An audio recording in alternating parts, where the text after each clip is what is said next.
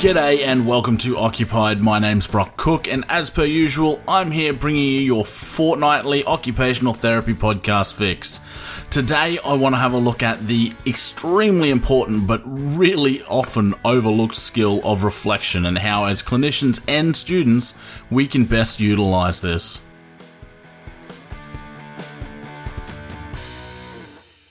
Thanks once again, everyone, for tuning in to listen to essentially me talk about things that interest me uh, or that come up during my week that I think are worth nutting out in a bit of a discussion.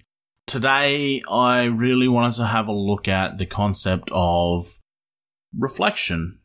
It's something that I'll admit I wasn't very good at while I was at university. I would say the main reason for that being that I really just didn't understand the importance of it or the value in it. I we we were assigned quite a number of reflective tasks and reflective assessments, and I never really took them seriously, if I'm honest. I did them, uh, I didn't really have a bit of any sort of process to them. Uh, to me, it was just a matter of uh, almost reciting what I had learnt. Uh, in the hope that the teacher could see that, yep, okay, he learnt what he was meant to learn. It wasn't obviously what what the reflection task was meant to be for, and I have since definitely uh, learnt the value of reflection. It probably wasn't until maybe two years out of uni- out from university that uh, I really it all clicked for me, and I all of a sudden went, "Oh, that's what I should have been doing the whole time." And ever since then, I've tried to really incorporate it into uh, every part of my clinical practice and other parts of my life as well. I've kept uh, reflective journals. I've written blogs. I've set them up on my own website. I've implemented online portfolios. I've used reflection quite a lot in my clinical practice now I am back in a student role again for the first time in a decade, which is a whole different experience to the last time I was a university student, which I'm sure my lecturers are now very glad of. But I'm now coming back into this role with this skill in my toolkit. I am able to utilize reflection to consolidate some of my learning and I've been finding it's proving to be extremely useful in that student role. One of the things I guess I'm that, that triggered my interest in wanting to have a discussion about it was I'm currently teaching first year occupational therapy students in my job. And I am currently trying to get the importance of reflection uh, across to them. And then it got me thinking about, well, you know, Brock, when you were in their shoes many moons ago, you really didn't care. Uh, not that you didn't care, but you, you couldn't see what it was, how important it was going to become to you as a, a therapist and as a, a learner.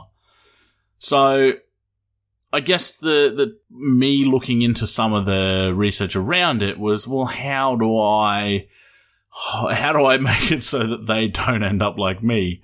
Essentially, as strange as that sounds to some people, I guess. And I guess one of the other things is that I nowadays almost take reflection and where it sits in my process of learning almost for granted. It kind of just happens nowadays. I don't have to put too much formal thought behind it. Uh, it's just a normal part of learning, whether it's I go to class and I think about it on the way home or I go to a PD and I write a reflection on it. That to me is just my normal learning process now. But how do I actually convey that to some to another human who is coming at their occupational therapy learning from a very different perspective. They've got very different lenses to what I had and what I currently have. And is it important that I do that? Or do I allow them to develop their their own way, the same as I did.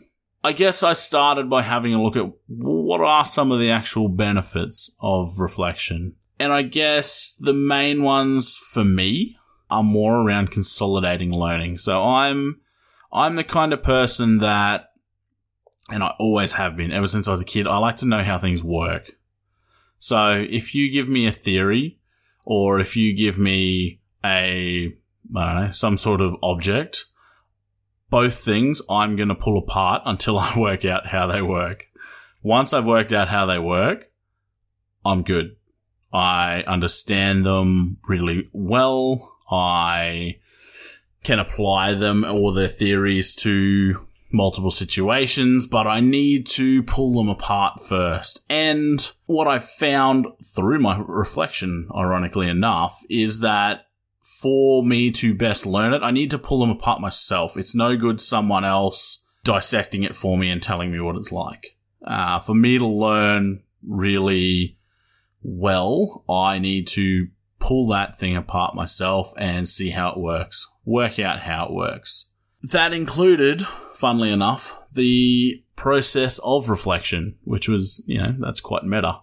Uh, to work out how reflection worked, I need to pull that process apart. So initially, when I first started delving into it a couple of years out of uni, I was under the mindset that it was just about repetition and that the process of reflection was just, you know, the lecturers trying to be sneaky and get me to go over material that we'd learnt so that through that repetition, I'd, I'd learn it better. Since then, I've realized that it's got very little to do with repetition, uh, and more to do with actually the application of process. So what I mean by that is, for example, we'll take a really basic reflective example. You learn a new skill or you learn a new concept, whatever it is.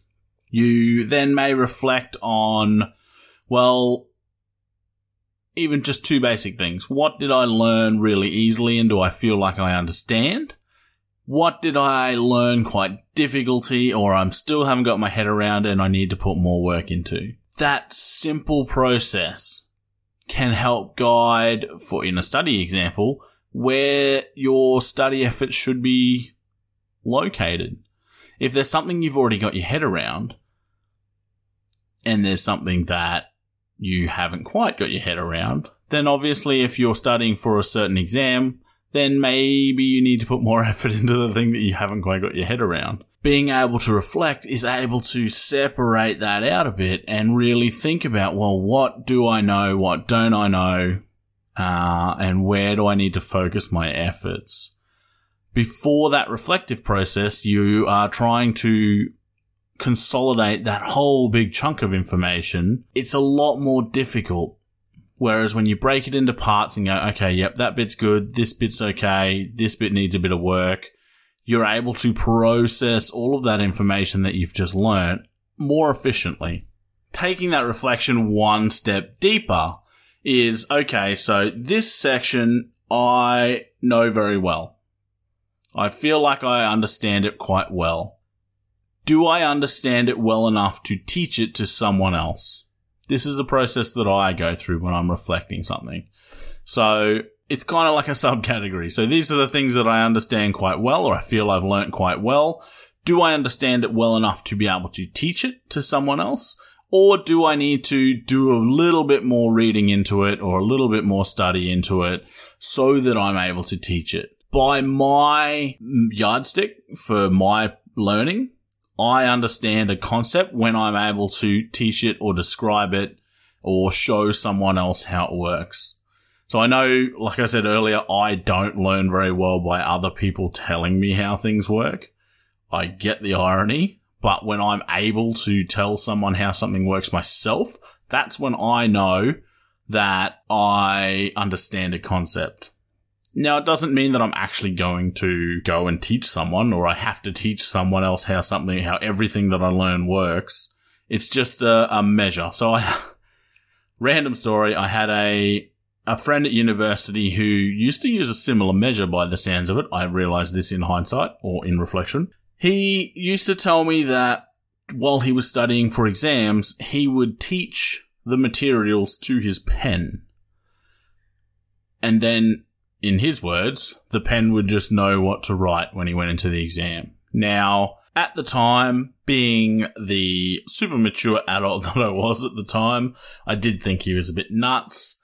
But in reflection, I kind of understand what he was trying to say. Whether he understood it or not, I'm not sure. But by being able to teach a concept, you have a much better understanding of it. So I believe that even if he didn't understand what he was actually talking and he genuinely thought that he was teaching his pen how to do the exam, the basic concept of learning would have been part of his reflective process as to whether or not he had learned a concept well enough to be able to teach it to this inanimate object. In my previous clinical life, I was involved in quite a lot of projects that did involve teaching other occupational therapists about different concepts. And I believe that whether I knew it or not, that is actually what consolidated a lot of my learning. So when I was learning about occupation based practice and how to create practice change, I was actually teaching a lot of other OTs around that as well, which helped me learn it in a, in a greater depth now that I've moved into an academic role, a lot of the concepts that I have taught, yes, some are very familiar and I'm already uh, quite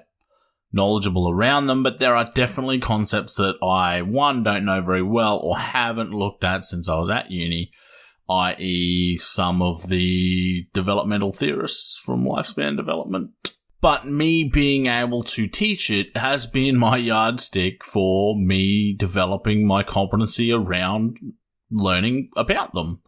So I don't have a choice in this matter because I have to teach them this time. It's not a voluntary thing or not a project that I've set up by myself. But that's still the same process that I utilize to consolidate my learning. Can I teach it? And that's uh, a method that I use that is it's good for learning concepts, but what about processes and that kind of stuff? I don't want to be having to try and work out if I can teach a process or if I understand if I can extrapolate it into a different situation. So it, it, it's important to know that reflection isn't just something you can do at the end of a learning. It's it it can rear its little head up at any time. So there's four essential times when we need to be aware that it can be used. So one is obviously after learning. That makes fairly good sense. I've already sort of delved into that a bit, and that's probably where I use it the most. Like I said, I use it to consolidate my learning a lot of the time, but there's other times you can use it before you are going into a learning situation or a clinical situation. So you can reflect on, well, this is what I'm expecting to happen based on previous experience, based on what I currently know about this person or this diagnosis or this situation or whatever it is that you're going into. This is what I know. So theoretically, this is how I see it should play out. And then you obviously see how it plays out when you go into that situation, which is another way you can look at doing it. You can look at it while learning or while enacting a process or a clinical intervention. So ideally, you'd want to use sort of all three. Well, there's four, but all three that we've talked about so far. Ideally, what you'd want to do is, well, this is what I currently know. Before you even go in the room, this is what I know. This is how I envision it should play out. While you're in there actually doing it or learning, is this what's going on? Do I need to adjust? Based on what I know, based on what I've experienced, I can adjust this situation like so. So you can adjust things on the fly. So you're learning and you're reflecting on what you currently already know while you're learning and you're using that to your advantage. And then obviously, like I've already discussed, you can use it after the fact to consolidate things that you've learned. And what you've learned might actually be how something that you weren't initially anticipating in that situation happened and you were able to draw on some knowledge from a previous situation that was considerably different and you applied it in this situation and this happened. So it may be that your post event reflection incorporates what happened in your pre event and your during event reflection. The other thing that you really want to be looking at, and surprise, surprise, it's also to do with time, is looking forward. So, this is what you know. What do you want to know next? How are you going to do it? It's kind of like making an action plan, I guess, which is a, is an important part of furthering your learning. So it's not just this particular one isn't just about consolidating what you've learned.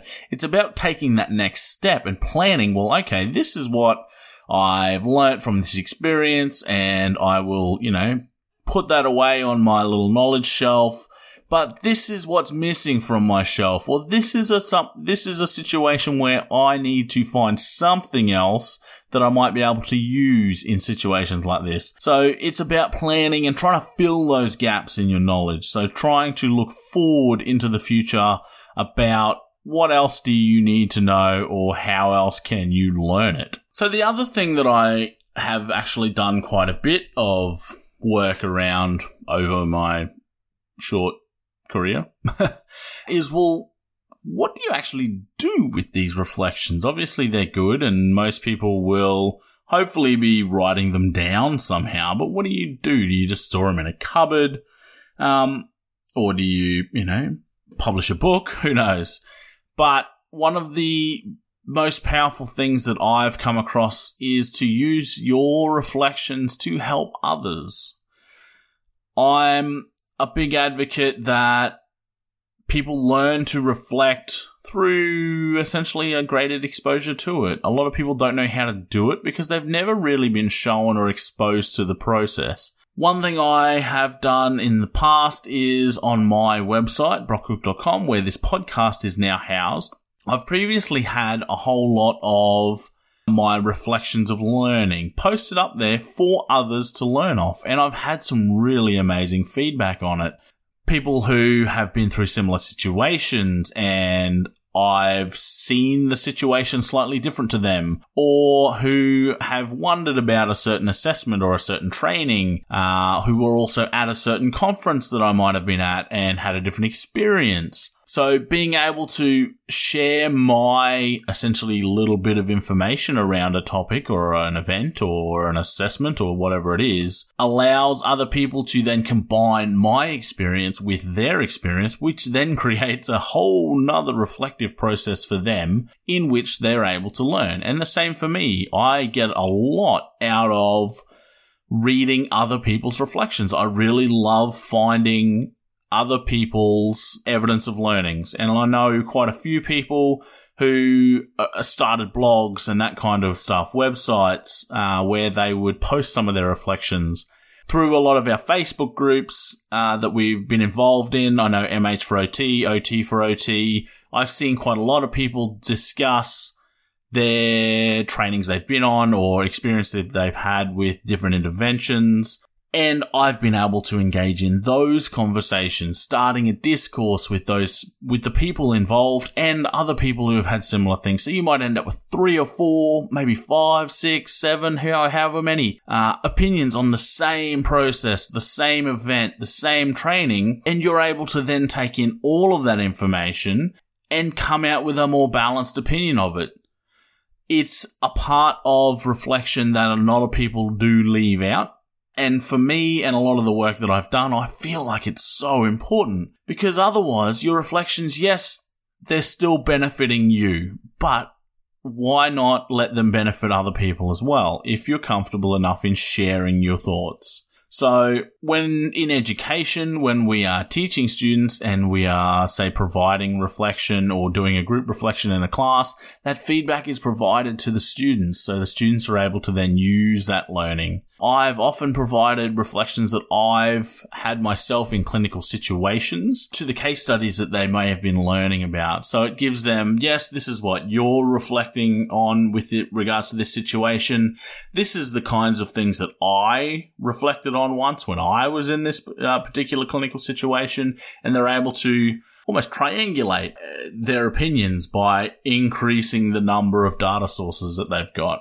Blogging, like I said, is another one that I think is just an amazingly underrated resource. And it really nowadays doesn't take a lot of effort. There's free blogging platforms out there. I personally use uh, WordPress mainly because the free version is about as basic as you can find.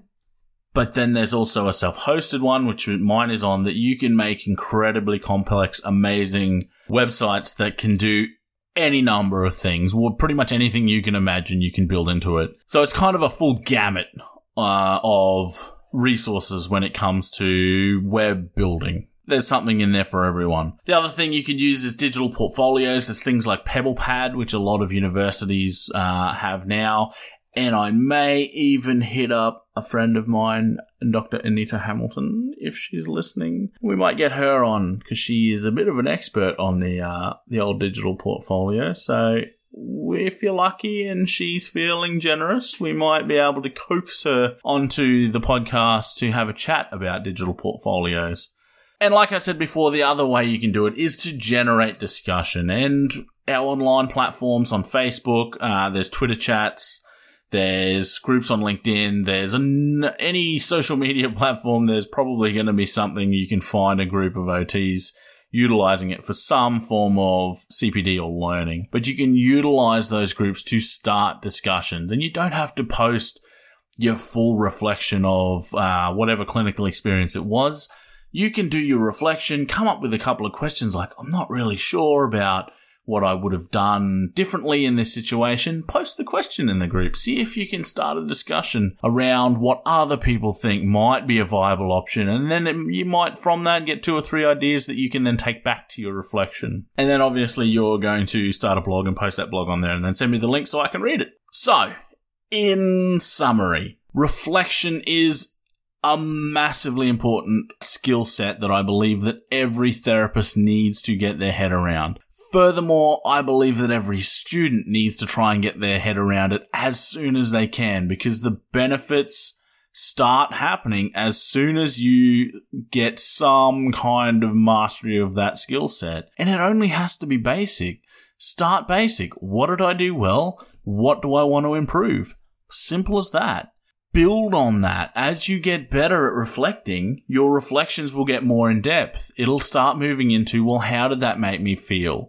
How did uh, my mood or whatever happened to me that morning affect what I was doing with that client when I went into that room? You'll build on that as you gain more experience, but the important thing is that you start. There are multiple times that you can use reflection in your clinical practice and your student learning. So you can use it before an experience, during an experience, after an experience, and look at where you want your learning to go in the future based on what you've just experienced.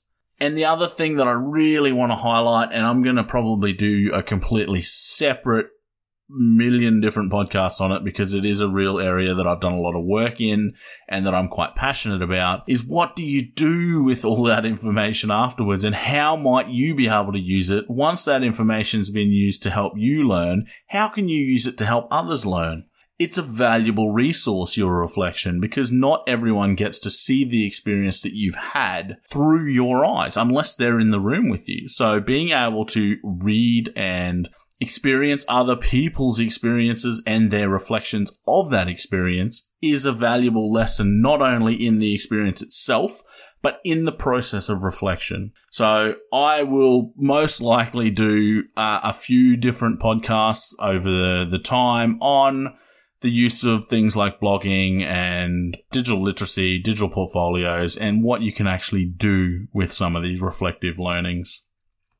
For now, Thanks very much for listening. If you like it, share it with a friend. We are, I'm excited to see where this podcast is going. It, it's been a really fun creative project for me so far, and I've really enjoyed talking to some amazing OTs as well as being able to put up some of my own thoughts like this one. So if you do like it, share it with a friend get in contact with me if you do have any ideas on things you'd like me to discuss or like me to look into.